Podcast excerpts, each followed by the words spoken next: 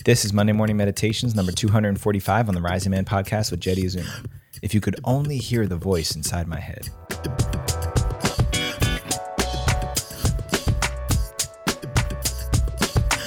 What is up, Rising Man family? Jeddy Azuma here with another Monday Morning Meditations coming to you live from the Rising Man podcast.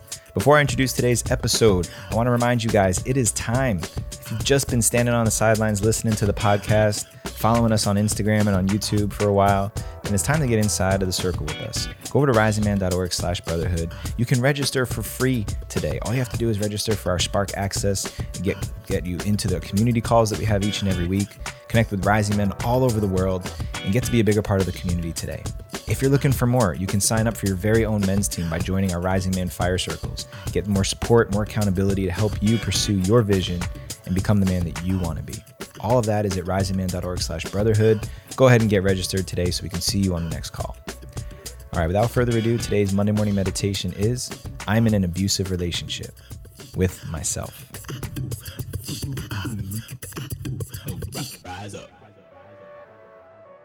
So I'm finally ready to admit that I've been in an abusive relationship for many years. Only it's not what you think. It's not a relationship I have with my wife. My wife is an angel. She's not abusive in any way. It's not with either of my parents or any other member of my family or close knit community. I came across this realization the other week when I was in a session and I was reflecting on a moment in my life. I was a teenager in high school and I had had a really big letdown. I was basically determined to make the varsity baseball team. And there was a huge change in the coaching staff right before we had our tryouts. And a whole new system was brought in, new players that were younger than me, new coaches, new style, no history. And I began to get the sense that I wasn't going to be a part of the future plans. I was a junior and they didn't really want me involved anymore it was obvious. And I was experiencing a lot of turmoil because prior to this, I was had an expectation that I was going to be on the varsity level. I was going to be able to play and perform in some really competitive environments. It was crushing. I, I felt a huge letdown. I was sad, angry, frustrated, confused. I didn't know what to do. And I looked to my parents for guidance. And in that moment, my parents really gave me a choice. They said, well, you can quit or you can roll with it but you got to make a decision. And I remember looking at my father and I remember wishing that he would tell me to just keep going, to just keep trying, to to not quit, to not put that decision not put that decision in somebody else's hands, but to make it go out on my own terms. But instead they gave me that choice. And I quit. I didn't want to, I didn't have the capacity to withstand the emotional turmoil that I was going through. But in that moment, in that moment was when I lost some trust for my parents. And it wasn't their fault. In fact, looking back on it, I think they did a great job giving me the decision. I was 16 years old. They empowered me to decide for myself. But I wanted them to to challenge me. I wanted them to give me some sort of motivational speech that deterred me from quitting.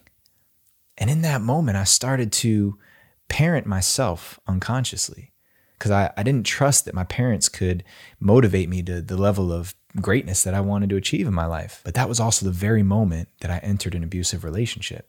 And it wasn't with my parents, it wasn't with somebody else, it was with myself. I entered into an abusive relationship with myself where the dialogue always occurred up in my head, in between my ears. Now, you might be able to relate to this because I'm sure you're just like me. You probably have a lot of negative self talk, you probably have learned to motivate yourself from stress or belittling or critiquing yourself over time, maybe to varying degrees. But we all have that critic inside of our heads that is constantly analyzing and assessing how I'm doing. And if you have a voice in your head that's similar to mine, it can be downright abusive. In fact, there's things that I've said in my head to myself, ways that I've held myself to the fire in my own mind that I would never in a million years do to another human being. It would be unfair. It would be unjust.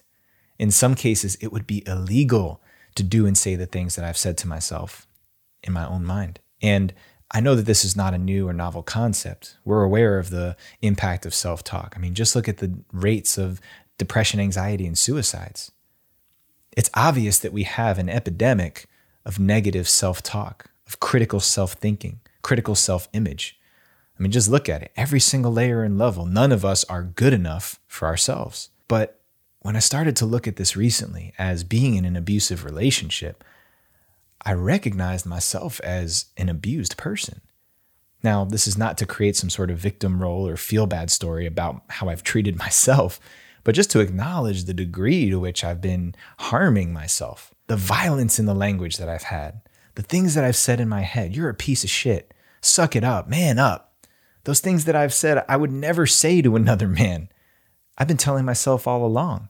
And what makes it okay for me to do that to another, to myself, but not to do that to another person? What makes it okay for me to say that to me, but also know that I would never do that to somebody else? It's incongruent, it's out of balance. But for some reason, because all of those words and violent language and negative conditioning that I have, because it lives up here and nobody else gets to see it, it's okay. Just like an abusive relationship right? When we actually hear stories about people who have actually been physically, emotionally, sexually abused, so much of that suffering happens in silence.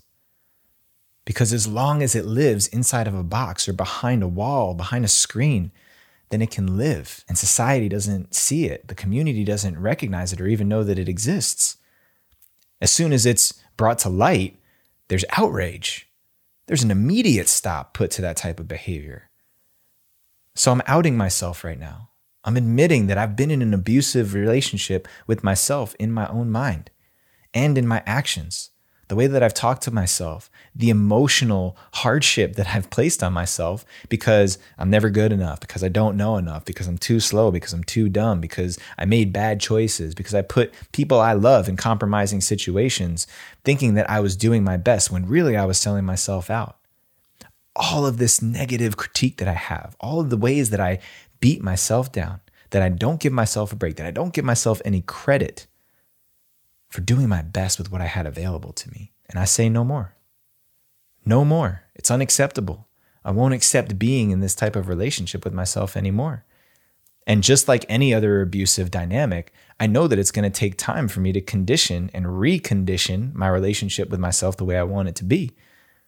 But a huge step for me right now is outing it, calling it forward, letting it be more than just negative self talk or being a little more self critical than I should be, but just downright abusive and violent to myself. Violent with the language and thoughts that I've had about myself. And say that it's not okay. And also to you, if you're in the same position as me, if you can resonate with the description of a relationship that I have had with myself and you feel some part of that, even if it's a small bit, then I'm also going to give you the invitation to say that's not okay for you. Don't let that be okay for you anymore because it's not. It wouldn't be okay for you to speak that way to me or anybody else. It wouldn't be okay for you to speak that way to your partner, to your children, to your loved ones, to your coworkers. So ask yourself what makes it okay for you to talk like that to you? Make sure that you go and join us to talk about this conversation. Bring it out into the open. And what you can do first is go to risingman.org slash brotherhood, get yourself registered for the free Spark container where you can come in and we talk about these topics every single Wednesday. Get yourself registered. Let's let this conversation be more normalized so that we can put an end to the self abuse that we're all doing inside the confines of our own minds. And make sure you share this up with somebody else who needs to hear it. Because I know there's a lot of you out there, just like me, who are beating ourselves up, calling it motivation, but disguising the abuse that's happening. Make sure you tune in for next week's Monday morning meditation. Hope you enjoyed this one.